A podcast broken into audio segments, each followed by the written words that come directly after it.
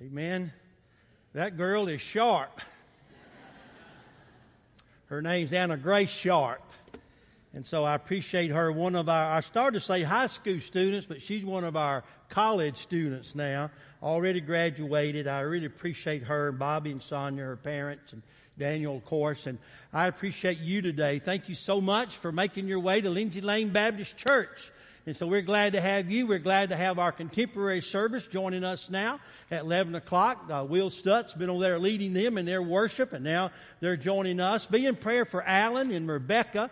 Uh, they're watching us this morning, live stream from Huntsville Hospital. Do you know you can watch us live stream from anywhere around the world, and even Huntsville Hospital. They had their new baby, Maddie, and she's in I, I, I NICU. She's in there, all right? So they're watching us this morning. Said they'd be watching us live stream. So be in prayer for them and others as well. So thank you for coming uh, to Lindsay Lane in our series in Revelation chapter 5. So open your Bibles this morning to Revelation chapter 5 as we continue our study. Now in your bulletin there's an outline of the day's message. You can follow along with that. And also, as you're finding your place, also in the bulletin, there is a Ju- July Jubilee. And I want to draw your attention to this just for a moment. You can find it there in your Bible. Uh, the church here at Lindsay Lane is so graciously given my wife and I a sabbatical in July. We've been here 26 years now, and God has greatly blessed us. And so well, we have a time of re- relax and refreshing, renewal. We'll be visiting some other churches in the month of July, getting some ideas, and my staff said amen and amen. They're always kind of hesitant when I go away for a while and visit other churches because I get a lot of new ideas. So anyway, thank you so much. I really do. On behalf of Patsy and I, we want you to know how much we love you guys and how much we appreciate this great church. We just really do. And, uh, and in July, you're going to have some great preaching. So you're going to have to put up with me for a while. But next Sunday, Phil Waldrop, one of the greatest evangelists around, is going to be here, and Bucky Kinney's an evangelist, and also Dr. Junior Hill will be here uh, coming at the end of the month, and along with Andy John and Alan, we're going to have a July Jubilee here at Lindsay Lane. So you want to be faithful to be present here each and every Sunday that you can and support these great speakers of God. The music's always great here at Lindsay Lane. So come and be a part of July Jubilee. So be praying for us. We'll be praying for you. We'll have our anniversary in July. Can you believe I put up with Patsy for 45 years already? We'll be celebrating our 45th anniversary on July the 20th while we're away. And we were in Africa last July. And so I plan to go back there next year and uh, have a, a pastor's conference at the Macklemore Worship Center that the church so graciously, graciously helped us with in our 25th anniversary here at Lindsay Lane. But we are very, very blessed. We really are. You know, in our Sunday school, our Connect group, Sunday school class this morning, uh, David Lefford was teaching and talked about how David was so honored and blessed of God that the Lord uh, just blessed his life. And there in 2 Samuel 7, verse 18, he said that he is just blessed of God. And I feel the same way as he was saying that this morning. I was just thinking about my life here at Lindsay Lane and how humbled that I am here to be the pastor and so honored as well. And I want you to know I love you dearly. I really do. And I miss being away. I'm just telling you, I miss it. And uh, I hope you miss me. All right? Y'all hope you do. Hope you do. Hope you do. Hope you do. Anyway, all right. Revelations chapter 5. Today we're going to talk about worthy is the Lamb. Now, chapter 4 led up to chapter 5. You know, last week we saw after the church age, after Revelations 2 and 3, we were introduced to the seven churches of Asia Minor.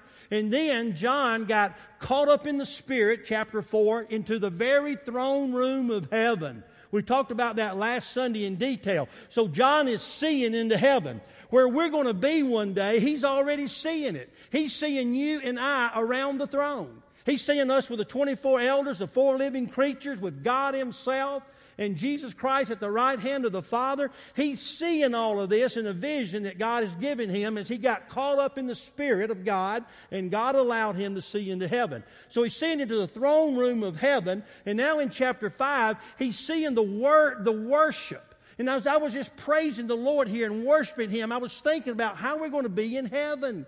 We're going to be worshiping Him. And John got to saw not only the throne room of heaven, but he got to see all of us worshiping the King. Amen? the lion of Judah, the root of David. We'll talk about that today. And so he got to see into heaven. What a phenomenal thing John got to saw. And so he had that glorious vision of watching worthy worship of the Lamb of God. And so that's so exciting. I just can't wait to get before the Lord and worship Him face to face. And so John was great, uh, greeted that vision. Now, in chapter 5, we're introduced around the throne and we're introduced to the Redeemer. You know, chapter 4 talked about God the Creator. And so uh, if you look in verse four, uh, chapter 4, look in verse 11. Look in verse 11, uh, Revelation chapter 4, verse 11. Look what it said. We just sang this. Watch this. You are worthy, O Lord to receive glory and honor and power. For you created all things, and by your will they exist and were created. So in chapter 4, God introduces us to the throne room of heaven. and We see God the Creator.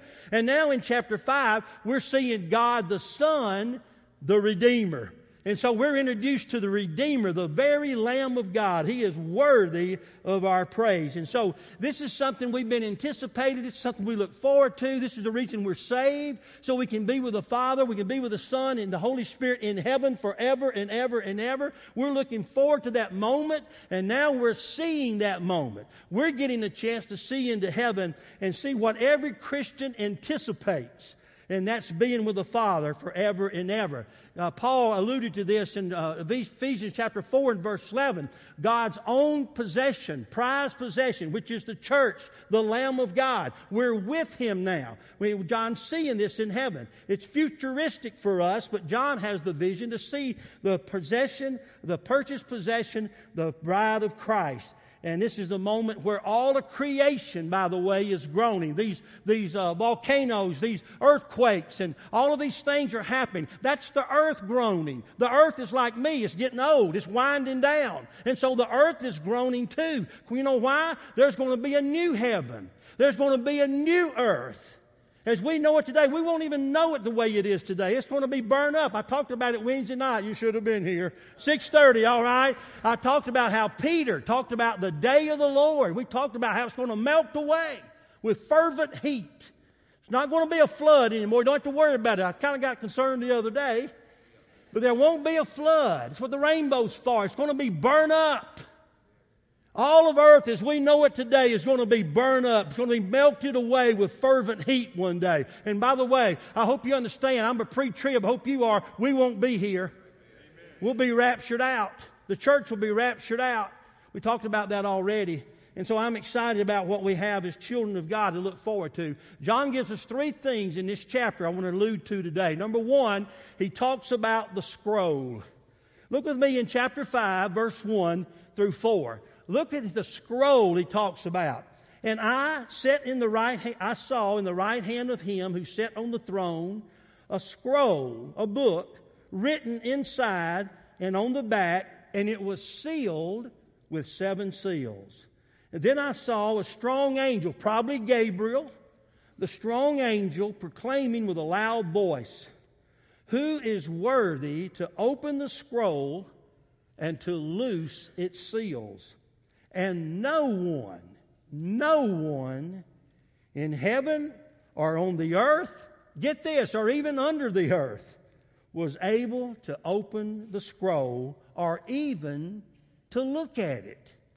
And so John said, I wept much because no one was found worthy to open it, to even read it, or even look at this scroll. All the anticipation that you and I have. John was looking forward to it too and seeing the scroll and all of that unleashed about eternity and how it's going to play out. And nobody could open the scroll. No one. And so the, the attention is focused on this seven seal scroll and it's in the hand of God on the throne. And so he has it there. And so in the Old Testament, if you, if you look at it, it's called a book, a codex, it's referred to as well in the, in the Hebrew. And, and this is simply a scroll, uh, a, papyrus plant maybe written on and dried up, or maybe a parchment of an animal skin. A lot of times they wrote on that, and, and they would roll it up as a scroll. Remember, uh, I saw when I went to Israel, by the way, we're going back in next May, we saw the, uh, the very writings of Isaiah. And it was in a scroll form. It scrolled and rolled up, what they used then. And again, it was, it was a, par- a parchment rolled up. It's like a Roman wheel. A Roman wheel was rolled up and sealed with seven seals, and no one could open that seal unless they had the proper authority or the proper authorization to do that. And so this scroll is simply, I believe, it's the title deed for the Lord Jesus Christ. It's the title deed to planet Earth. Because why? It's the promise God made to the Son because He is the heir of all things. Jesus is the heir of all things, and so this promise to the Son, if you will, by the Father is involved in this scroll as well. So it's the title deed, if you will, to planet Earth. The scroll displays all that earth has and all that's involved in the earth. It's, God's the author. He's the creator of earth. So he is able to present this scroll to the very Son. And so we see that. It's the official document, if you will, of the Lord Jesus Christ as heir of planet earth. And now we see the redemption. God's own Son, the Redeemer, the purchased possession that, that, that uh, uh, Paul talked about as you and I, as the body of Christ. Why is that? Why are you and I the prized possession, if you will, the purchased possession, Paul says in Ephesians 1.14. Here's why. Because listen, we're joint heirs with Jesus. And see, that's why we get to go to heaven. Because Jesus Christ has overcome sin He's overcome the devil. He's overcome everything in earth, everything about that. He's risen at the right hand of the Father. And because you are in Christ, and because I am in Christ, I'm joint heirs with Jesus. And so all that Jesus has, I have access to. Amen? Isn't that awesome? That's why you need to be a Christian. It's not just to go to heaven, it's to experience everything in heaven and be with the Lamb of God forever and ever and ever. He purchased, he purchased you. His blood purchased you. He's the purchased redeemer, if you will. And so we see that. So here's the question. Well, what's in the scroll? You know, God's got the scroll. He's got it there. Nobody, nobody can open it up. No one. And so here's this scroll. Well, what's in this scroll? Well, the Bible gives uh, several illustrations to that. It's God's program, it's God's purpose, if you will, for the coming tribulation and the things that are going to happen on planet Earth is involved in that scroll. Now, let me give you a couple of Old Testament scriptures. You can write them down. I think they're in your outline. First, turn with me to Ezekiel chapter 2. So, if we study the Old Testament, then we can understand the New Testament because there's a lot of prophecy involved in the Old Testament in these prophets, these major prophets. Now, the major prophets are Jeremiah and Isaiah and Ezekiel and Daniel. Those are called major prophets. Now, they wrote a lot of the, about what's going to happen to Jesus and who prophesied who he was, and even the New Testament. Then you have the minor prophets that come after those. There's several of those Hosea, uh, uh Amos, and uh, Habakkuk. Some of those are called minor prophets. So we're looking at a major prophet here. We're looking at Ezekiel. And by the way, I told you to read chapter 1 of Ezekiel because it gives us all this picture. We're seeing that John saw the same thing. Now, if you'll turn in Ezekiel chapter 2, it gets better and better. Now, look in verse 9 and 10. Verse 9 and 10, Ezekiel chapter 2. Ezekiel prophesied hundreds of years even before John. Now, when I looked, there was a hand stretched out to me and behold, a scroll of a book was in it.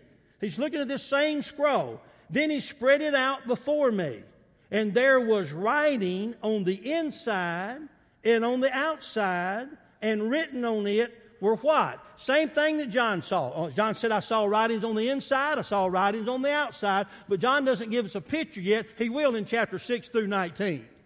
Amen? So, I, so Ezekiel is already seeing this. And he said, here's what's in the scroll. Look at verse number 10. Lamentations, mournings, and woes. All the tribulation, all the horrific things that are going to happen on planet Earth as told in Revelation 6 through 19 is about to be revealed in this scroll. That's why no one, absolutely no one, could open the scroll until we'll see later on in verse Number five. Now, watch this. Turn also, if you will, to Daniel chapter 12. Here's another major prophet Isaiah, Ezekiel, and Daniel. All of these are major prophets. Look what Daniel said. And we're going to get into Daniel as we get into Revelations further on. We'll be looking at Daniel a lot. All right? Now look in Daniel chapter 12, if you will, and look in verse 4. Daniel chapter 12, and look at verse number 4. Look what God spoke to Daniel and what he said to Daniel. But you, Daniel, shut up the words and seal the book. So he's given him insight to the very scroll. He said, I want you to shut it up. I've been speaking to you about prophecy and what's going to happen in future days. I want you to seal it up. Put it in a scroll. Put it in a book. Look what he says. Seal the book until the time of the end. Many shall run to and fro, and don't, don't miss this, and knowledge shall increase. You think we got a lot of knowledge in our day? We've got so much technology, so much knowledge, it's killing us. Almost. It's, it's really, it's just so much stuff I could say about that, but I won't. All right, now look over, if you will, in verse, also in Daniel, look in verse 9. Daniel chapter 12, verse 9. Watch this. And he said, Go your way, Daniel. I've shown you, I've shown you all I'm going to show you right now, but go your way. Look what he said. For the words are closed up and they're sealed till the time of the end. Okay, Daniel, I showed you a lot what's going to happen in futuristic events, but that's enough. I want you to seal it up. Seal it up until the time of the end. Now, John is showing us the time of the end. The very scroll. John's showing us what these seven, the scroll and the seven seals have got it sealed up. He's going to reveal to us exactly what it is. In chapter 6 through 19, we're going to see all of it. It's going to be revealed. And so, uh, but no one can open the scroll. Now, let's think about that just for a moment. I really thought about that, and I thought about, well, let's just see. Who can open the scroll, you think? Well, what about Adam? I mean, he's the first man. Surely he can open it. No, he can't open it. Adam can't open it. Well, uh, uh, what about uh, Cain, his son? No, he can't open it either. Noah? Man, Noah. What about Noah? Mm-mm. Well, you would think Abraham, the father of our nation, if you will, the Israelite, the father Abraham, surely Father Abraham, father of all the Hebrews. Mm-mm. He can't open. He's not worthy. He's not even worthy. You think about what about his son Isaac? What, a, but what about his, what about Isaac's son Jacob, who's later called Israel, who God gave the 12 tribes, the 12 sons of Jacob? Surely Jacob would be the one to open the seal. I mean, his name is Israel. He has the 12 tribes. Mm-mm. Not even Jacob. Jacob can't open it. He can't. What about his son Joseph, tribe of Judah? Mm-mm. What about Enoch and Elijah? These two were raptured up. They didn't even have death. Mm-mm, they can't open it. If anybody could open it, I would think David. Wouldn't you? I would think David be worthy to open. I mean, this is man of God's own heart. He's the one that really, really God used in a mighty way. Mm-mm. Well, you say, well, what about Moses? I mean, he's a lawgiver. Moses could open it. Mm-mm. Moses up there. They're all up there. They're all up there. Not even Moses, not even David can open it. Not even his son Solomon. You say, well, what about Peter, James, and John? They was on the Mount of Transfiguration. They got to see some stuff. Surely they can open it. They're the great apostle. Mm-mm. They can't open it. What about Paul? Wrote most of the New Testament. Can he? Be, he's going to be there. He, can he open it? Mm-mm. Can't open it. Paul can't open it. Surely one of the angels, Gabriel or Michael, one of them can open it. Surely. No one. Listen to me. Absolutely no one can open this scroll, but only one. Only one can open it. And so you see why John's weeping? I mean, nobody's there. He's thinking, David, David, Noah, Moses, Jacob. Somebody come up here and get this scroll. I got this vision. I want to know what's in it and nobody could open it, and God just got it hanging out there. Nobody can open it. And so John begins to weep much. He's just weeping because he's up there, and you, th- you think about it. I thought about this there's no tears in heaven. I don't understand all of that, but he's weeping.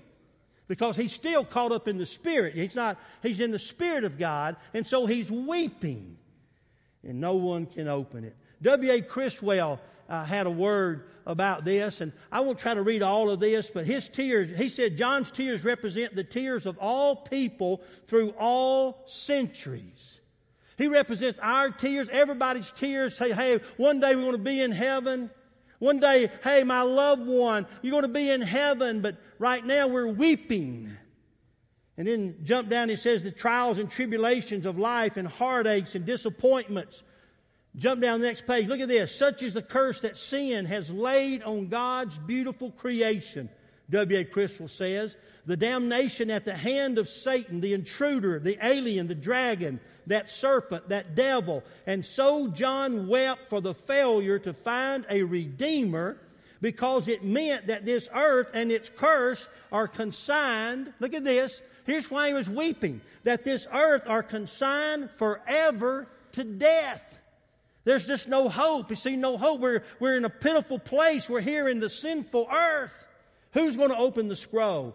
It meant that death and sin and damnation and hell should reign forever and ever, and that the sovereignty of God's earth should remain forever in the hand of Satan. There's no wonder he wept. There's no wonder John is weeping. There seems to be no, no hope. The devil has a clutch on planet Earth. Who's going to deliver us from this dreadful place in the damnation that's on planet Earth? I like what John MacArthur said. It's in your outline. Watch this. John MacArthur said this about John weeping. John is weeping because he wanted to see the world changed. He wanted to see the world rid of evil and sin. He wanted to see the kingdom of God come. He wanted to see guilt and shame and, and, and, and, sin done away with. He wanted to see Satan bound. He wanted to see Israel saved. He wanted to see Christ exalted. He wanted all of those things that had been promised, but no one came forward, and so he wept. He wept. He wept as we do because of what's going on. All of the things. It's a sad picture, but wait. Wait. Look with me, if you will, in verse number five. Look in verse number five. What Ezekiel couldn't know and even Daniel couldn't know all about, we're going to know. And John's getting to see it. Now watch verse number five. Watch this. Revelations 5, chapter 5, verse 5. But one of the elders said to me, Quit weeping, John. Quit crying, man. Don't be weeping. Behold, look, the lion of the tribe of Judah, the rod of David, has prevailed He's overcome sin and shame and all that stuff you're worried about. He's overcome all of that. And he's able to open the scroll and to loose the seven seals. And I looked, and behold, in the midst of the throne and of the four living creatures, and in the midst of the elders, the 24 elders, stood a lamb as though it had been slain, having seven horns, seven eyes, and are the seven spirits of God sent out into all the earth. Then he came, this lion, this lamb of Judah. He came and took the scroll out of the right hand of God who sat on the throne. Wow. There was only one. There's only one who's worthy to open the scroll. And the same one who's worthy to open the scroll is the same one who's worthy to open your heart. That's the one that needs to open your heart. It's not your wife who's going to open it. It's not your husband. It's not even your children. It's not grandma or grandpa going to open it. There's only one person who can open your heart to the love of God that you need, sir, and you need, ma'am. His name is Jesus. And if you haven't opened your heart, give him praise. Amen. If you haven't opened his heart, praise the Lord. We're here to praise God. And if you haven't opened your heart to him, I'm telling you, you should be weeping. Because you're going to experience what John didn't think he was going to see. You're going to experience that apart from Christ. Please hear this preacher. That's why John was weeping, seeing all this tribulation that's coming ahead. And now Christ steps forth. He's overcome. He's the Redeemer. He's the Lion of Judah. He's the root of David. He's the one worthy to open the scroll. And so he does. And so he does. It must have been what Luke was thinking in Luke 21, verse 28. Look up and lift up your heads because your redemption is drawing nigh. Oh, our redemption is drawing nigh to us. I believe it's from times winding down. And John looked at the scroll. Let me give you number two, the Lamb. Now John begins to introduce us to the Lamb in verses 5 through 7. I just read those. Now look what he refers to, the Lamb he's speaking of. Look at the, the, the, the titles he gives them. He gives the Lord Jesus. He said, Behold, first of all, the Lion of the tribe of Judah, the root of David. We talked about this in our Connect group this morning. You see, we talked about the, the, the, the David's covenant with God, that God would, would, through his lineage, through the root of David. Matter of fact, it goes all the way back to Abraham. God promised Abraham he'd be a father of a great nation. And so through Jacob and through Jacob's son Judah, who was the tribe of Judah, where David came from the tribe of Judah, where Jesus came through the tribe of Judas. All of this stuff is played out. You can read about it in Matthew chapter 1, the genealogy of the lineage of Jesus. All of it's playing out now. It's all coming clear as God unfolds the mystery of prophecy. And he does that right here, even in chapter 5. And so we see the lamb, or the lion, if you will, the lion of Judah and the root of David. So these are the titles. And matter of fact, in Genesis 49, verses 8 through 10, prophetically, Jacob, he gives the scepter of the kingship to one of his sons who is Joseph. And so the tribe of the kings, Levi was a tribe of the, of the priests, but Judah was the tribe of the kings. And so the kingship of Christ comes through Judah. That's why he's called the lion of Judah, of the tribe of Judah, because of the lineage, all the way from Abraham, all the way down is playing out, son of David, if you will. And we don't talk about that. I want you to hear this. I really do. The image of the lion speaks of dignity, it speaks of sovereignty, it speaks of courage. The lion represents power and the victory and also king. Who's the king of the forest? The lion is. And so lion represents the king. And all here's the truth in your outline. All Israel expected a ferocious lion but they received a sacrificial lamb. Can you imagine all the Israelites? They were expecting the, from the tribe of Judah, the lion of the tribe of Judah, the root of David, even. And Jesus in the scripture is often referred to what? The son of David. He's referred to oftentimes in the scripture as the son of David. And that's why he comes from Judah, the tribe of, of uh, Judah. And that's G- where G- Jesus' lineage as well in Matthew chapter 1. You can read about that as well. So he's referred to also as the son of David. Now, look with me in Isaiah. See, here again, we go back to the prophets. Look in Isaiah chapter 11. About in the middle of your Bible, close to it. That's the way I find it. And look in Isaiah chapter 11. Don't miss this. I'm telling you, it's unfolding before our eyes. One of the reasons we want to hear about Revelation is prophecy being un, unrevealed. Now, look in uh, Isaiah chapter 11, verse 1 and 2. Watch this. Watch it. There shall come forth. See, he's prophesying, Isaiah is. There shall come forth a rod or a shoot from the stem of Jesse. Now, who is Jesse? That's David's father. That's David's father. Remember that? And a branch, this is Jesus, by the way, I give you the insight, the capital B in my Bible, the branch, the branch shall grow out of his, David's, Jesse's roots. Now watch it. The Spirit of the Lord shall rest upon him. I'm going to talk to you in a moment about the seven eyes, the seven horns, and the seven spirits. Here's where the seven spirits come into play. Watch it, verse 2. The Spirit of the Lord shall rest upon him, the Spirit of wisdom, the Spirit of understanding, the Spirit of counsel, the Spirit of might, the Spirit of knowledge, and the Spirit of fear of the Lord. That's the seven spirits, if you will. It's speaking of in Revelations. It's one of the, one of the things of the, of the Lamb we're going to talk about. And now look over in verse number 9.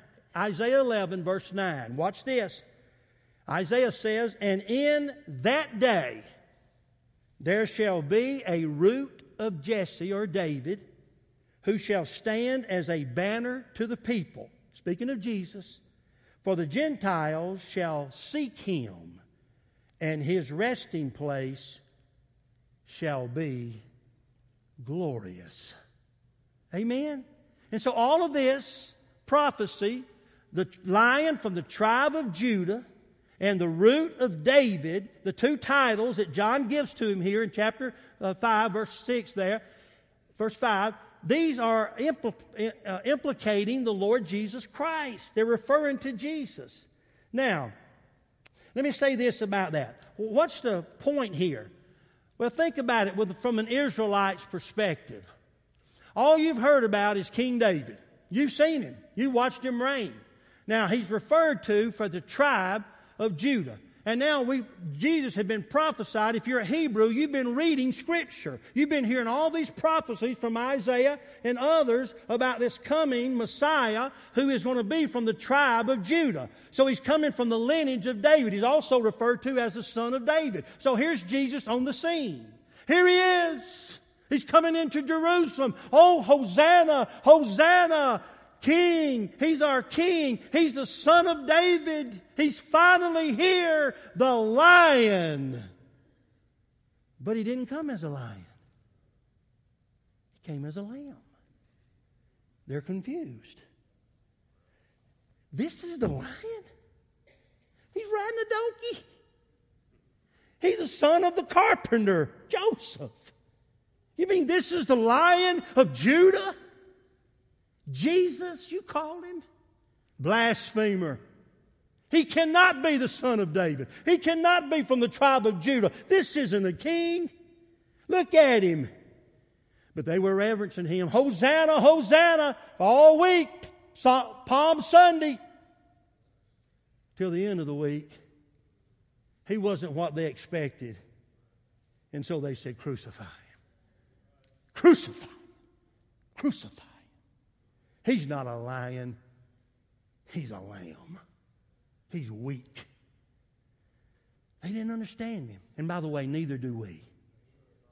There's so many millions of people today that don't understand who Jesus is. Many of you probably don't even understand who he really is. He is a lion. He is a conqueror like David. He is victorious like David. He is a king as he said, like David. He's from the root of David. And by the way, he is a lion from the tribe of Judah. Oh, yeah. Oh, yeah. My Savior's the lion. He is. He's victorious. He's overcome. But most people don't understand him. They didn't, they didn't understand him. That's why he came as a suffering servant. But listen, he's not coming back that way. Amen and amen. Look in your truth here. All of Israel expected a ferocious lion, but he was a lamb, and we talked about it. He's a conquering king, and all of those things. And so uh, he is a lion. Let me give you something in your outline here. I want you to watch verse number six. He is the, all the four elders. Look at this. And they, they came around him, the lion, as though he had been slain, having seven horns, seven eyes, which are full of seven spirits of God. Now, what is he referring to here? Now I want you to watch this. He is the Lamb of God. Several times in the book, by the way, 28 times in Revelation, Jesus is referred to not as a lion, but as a lamb. 28 times he's referred to as a lamb. Why is that? Because he's the, he's the sacrificial lamb of God. He's the one that was slain for your sin. That's why he's our redeemer. That's why he's called the Lamb of God. That's why John said in John 1:29, "Behold, here comes the Lamb of God." He didn't say here comes the Lion of Judah. John the Baptist knew it. He said, "Here is the Lamb of God who came to take away our sin." And that's why he's the Lamb of God. That's why he sacrificed his life. He was a lion. He is a king. He is victorious, but he became a lamb for you and I so he could die for our sin. And that's why it's mentioned. Here's a truth in your outline. I want to get to this one. The theme of the Lamb is important throughout Scripture, for it represents the person and the work of Jesus as our Redeemer. He's our Redeemer. And these symbolisms here, I want to draw your attention to these three symbolisms here the, the seven horns and the seven eyes and the seven uh, spirits. What does this mean? Now, as we go through Revelation, you got to understand something. There's a lot of symbols used, and I'll try to explain that as we get further into it. But they use symbols because it's like Morse code. It's like when the prisoners in Vietnam they would use Morse code to tap on the walls. So the enemy and so they had all these people around them. They were persecuted by the Romans and all of that. So they used symbols. They wrote with symbolisms. It referred to something.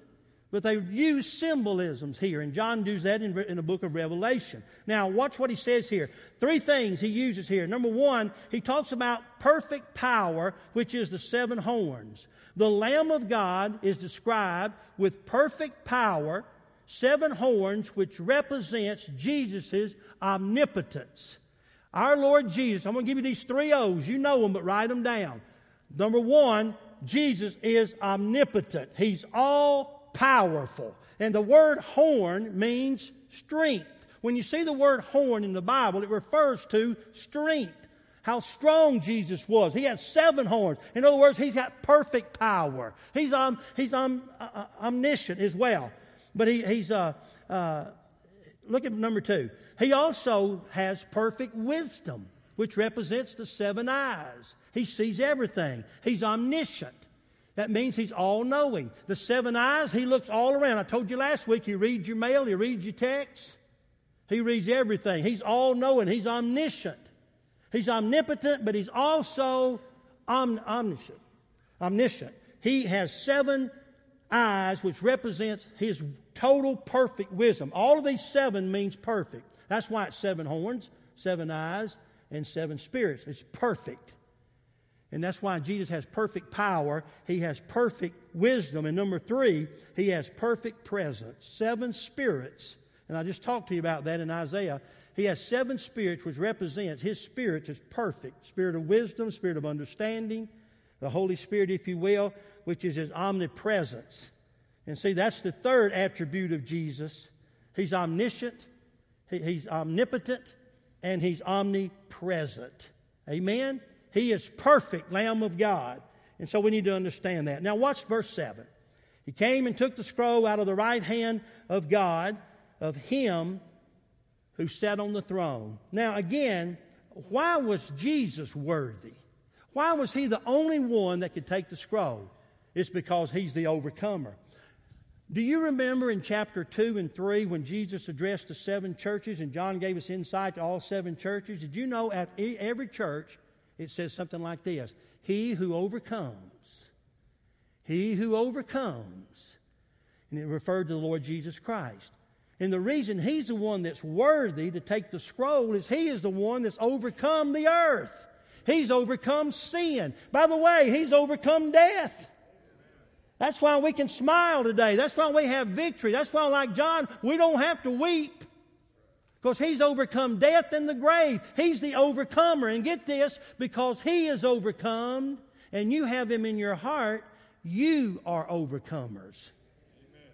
And that's the reason, my friends, I don't fear death as a Christian. Do you know what death? A Christian doesn't have to fear death. Oh, we weep over our loved ones, and we should. That's, that's humanity and all of that. And we don't know when it's coming. That's anxiety. There's concern about how it's going to happen. I understand that. I get that. I'm the same way. I'm concerned how it's going to happen. That's why I go get a checkup all the time. And, you know, I don't want to have a heart attack. But I know where I'm going to go. I don't fear that, but I just don't want it to happen today. Can I get a witness? I'm not catching the first bus, but anyway, I'm going. And so I have concern and things like that, and that's the part of us. That's our humanity. But listen, you don't have to sit around wringing your hands all the time and just fret and woe, woe is me. You're going to spend eternity in a glorified body, in a new home, a new place, forever and ever and ever. Amen and amen. Amen. That's why we that's why we preach and that's why we're so passionate about this because we, we win. We're overcomers because we know the overcomer. And that's why John knew it. And John reveals that to us. He's a great overcomer. You see, my friends, we don't worship the babe in the manger. We don't worship a corpse on a cross. We worship a living Savior who has risen, overcoming death in the grave. And in him, and because of him, as a lion of Judah, has the root of David, the prophesied Messiah, has rose at the right hand of the Father. He takes the scroll. He's going to unleash all the tribulation. Before that, he's raptured us up into heaven. And John's given a picture in chapter 4 and 5 of all of you and all of me who are Christians gathered around the throne, worshiping the Messiah. Which brings me to number three the worship. We saw the scroll, we saw the Lamb who took the scroll, and now, number three, we're going to see the worship. Look in verse 8 through 10. Now, when he had taken the scroll, what happened when he took the scroll? John was weeping. But he said, Oh, hey, hey, hey, hey, hey, look, look, look, look! The Lion of Judah, the root of David. So, what happened then? Guess what happened? Instant, spontaneous. The four living creatures and the 24 elders and all of heaven fell down and began to worship the Messiah. Look in verse 8 through 10. Watch this.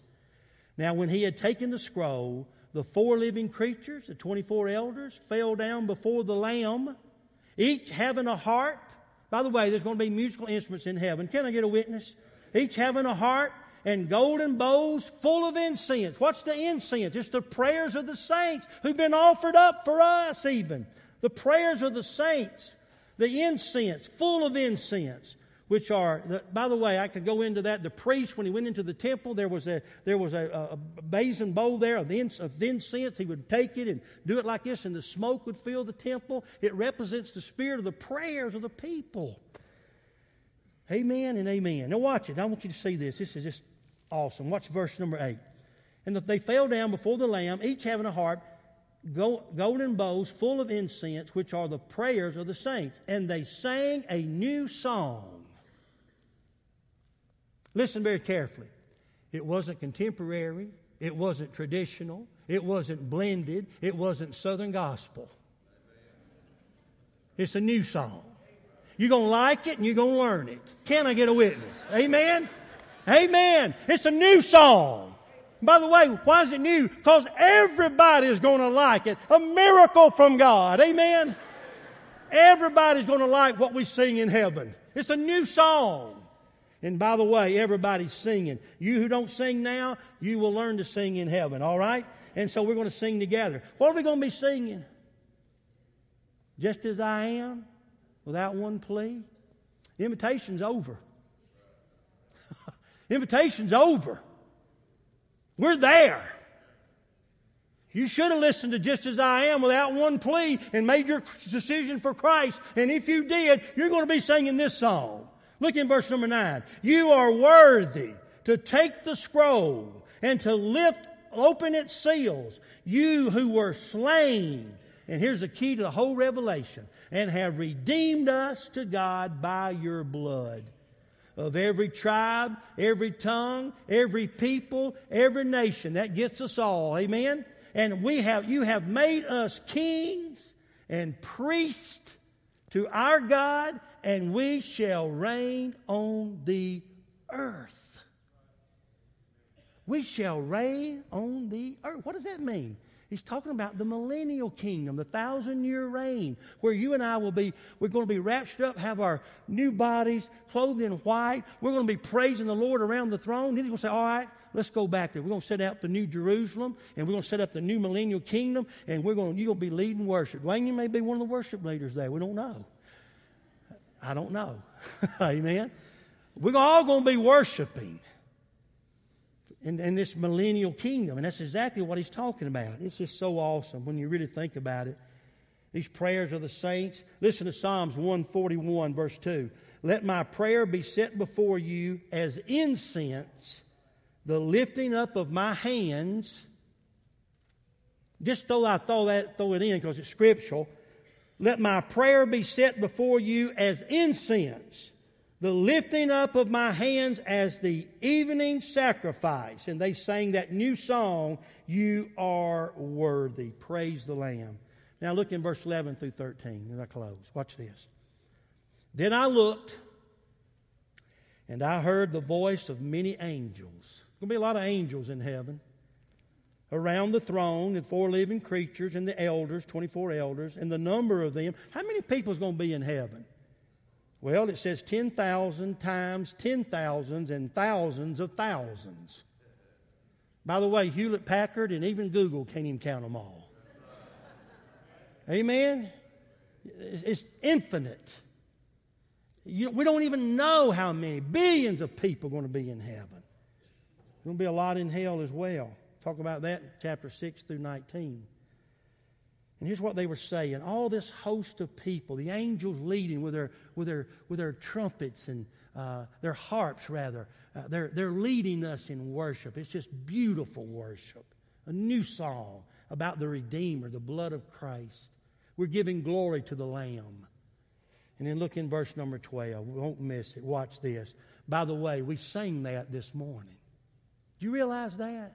Do you realize what you're singing? Worthy is the Lamb who was slain to receive power and riches and wisdom and the strength and the honor and the glory and the blessing. That's the song we're going to be singing. And I'm telling you, it's awesome. Come on, Dwayne. It's going to be awesome. I asked Dwayne just to uh, really help us with this because I really want you to understand it. I really do. Now, when you get to heaven, we're going to be singing a new song, but we're going to be singing something about how He is worthy.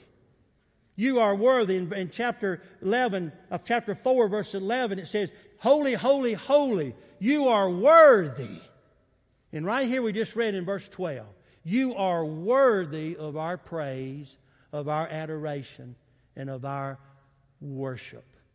And I just want to encourage you with this. I really do. Don't be afraid to worship. By the way, if you're worshiping for others, you're worshiping for the wrong reason. If you're a fear of others, what others think, wrong reason.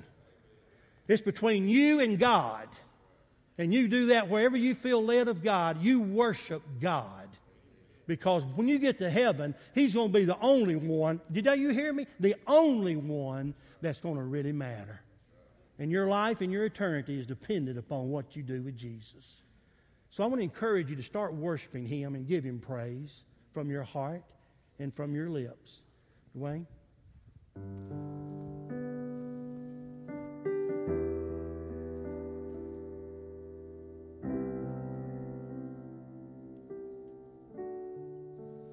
Thank you for the cross, Lord. Thank you for the price you paid, bearing all my sin and shame.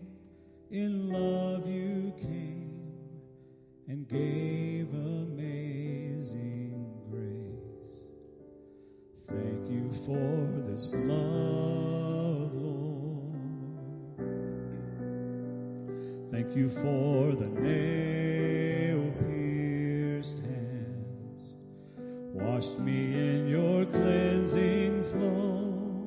Now all I know, your forgiveness and embrace.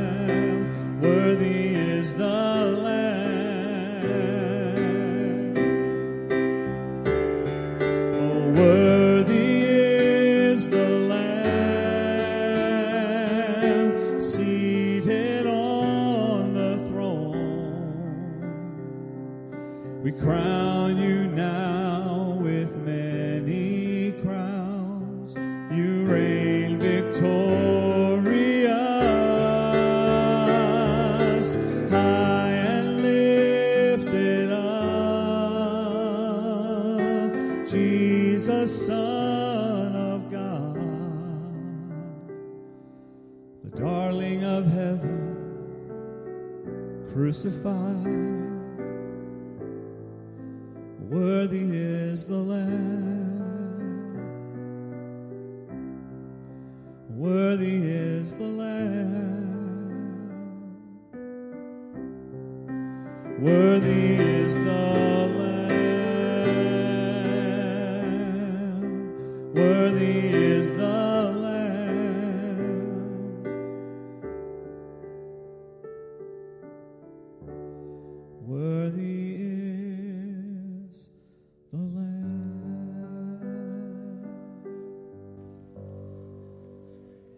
Bible says in verse 13, listen to verse 13.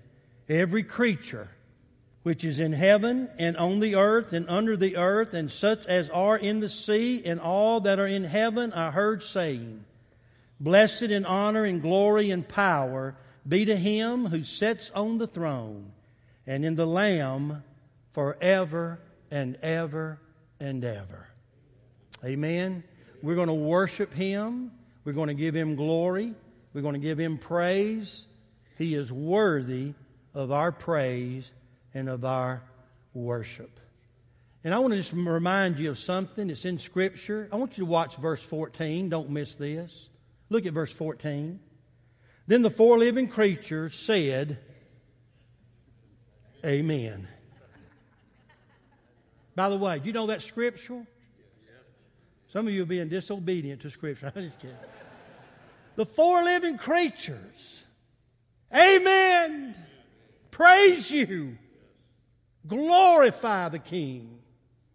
Amen and amen. And the 24 elders fell down and worshiped him who lives forever and ever and ever. And we're going to be in that chorus. We're going to be in that choir. Amen? Will you bow your heads with me as we pray and as I extend an invitation to you to be saved? That's what this is about. Maybe to join our church or maybe to come and pray. You've heard me say this over and over and over. But I really want you to think about what I preached on today about going to heaven, what heaven's going to be like, what it's going to look like. And then you got to ask yourself, am I going to be there? Well, I hope I am. That's not going to cut it. You can't go to heaven on hope so, maybe so. You got to go on no so. I know I'm going. I'm a believer in Christ. I'm not perfect by no means, but I know I know Jesus. And if you don't know Jesus, you ought to know Him today, right now, today. So I'm going to ask you to do something that I've been asking for 26 years. If you're not a Christian and you don't know you're going to heaven, I'm going to ask you to come and let us help you with that. We really do. We just need to come down here right now. Maybe just come and one of our people is going to help you with that. They're going to talk to you about it, how you can know, you can know, you can know you belong to Jesus. So I'm going to ask you to do that. It's going to take some courage. It's going to take letting go of some pride and don't be afraid. Let Jesus help you. I found this out. The first step I took, the rest of it, Jesus led me all the way. I just had to get up and make that first stand. When I did, Christ took over my heart and my life. I'm going to ask you to do that, sir, ma'am, young person. If you never met Jesus, you don't know you're going to heaven, you don't even know if you're going.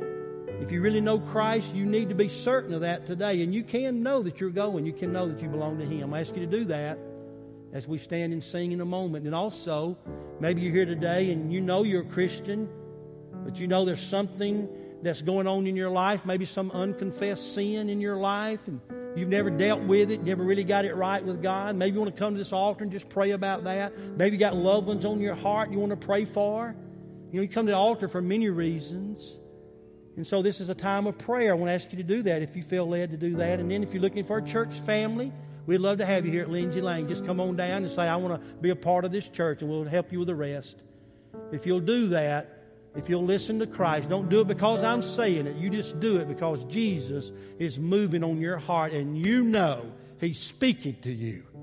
And by the way, you will know it. Father, in the name of Jesus, speak, O Lord. Speak in Jesus' name. Amen. Would you stand? Dwayne's going to lead us. going to ask you to come. Right now, will you come?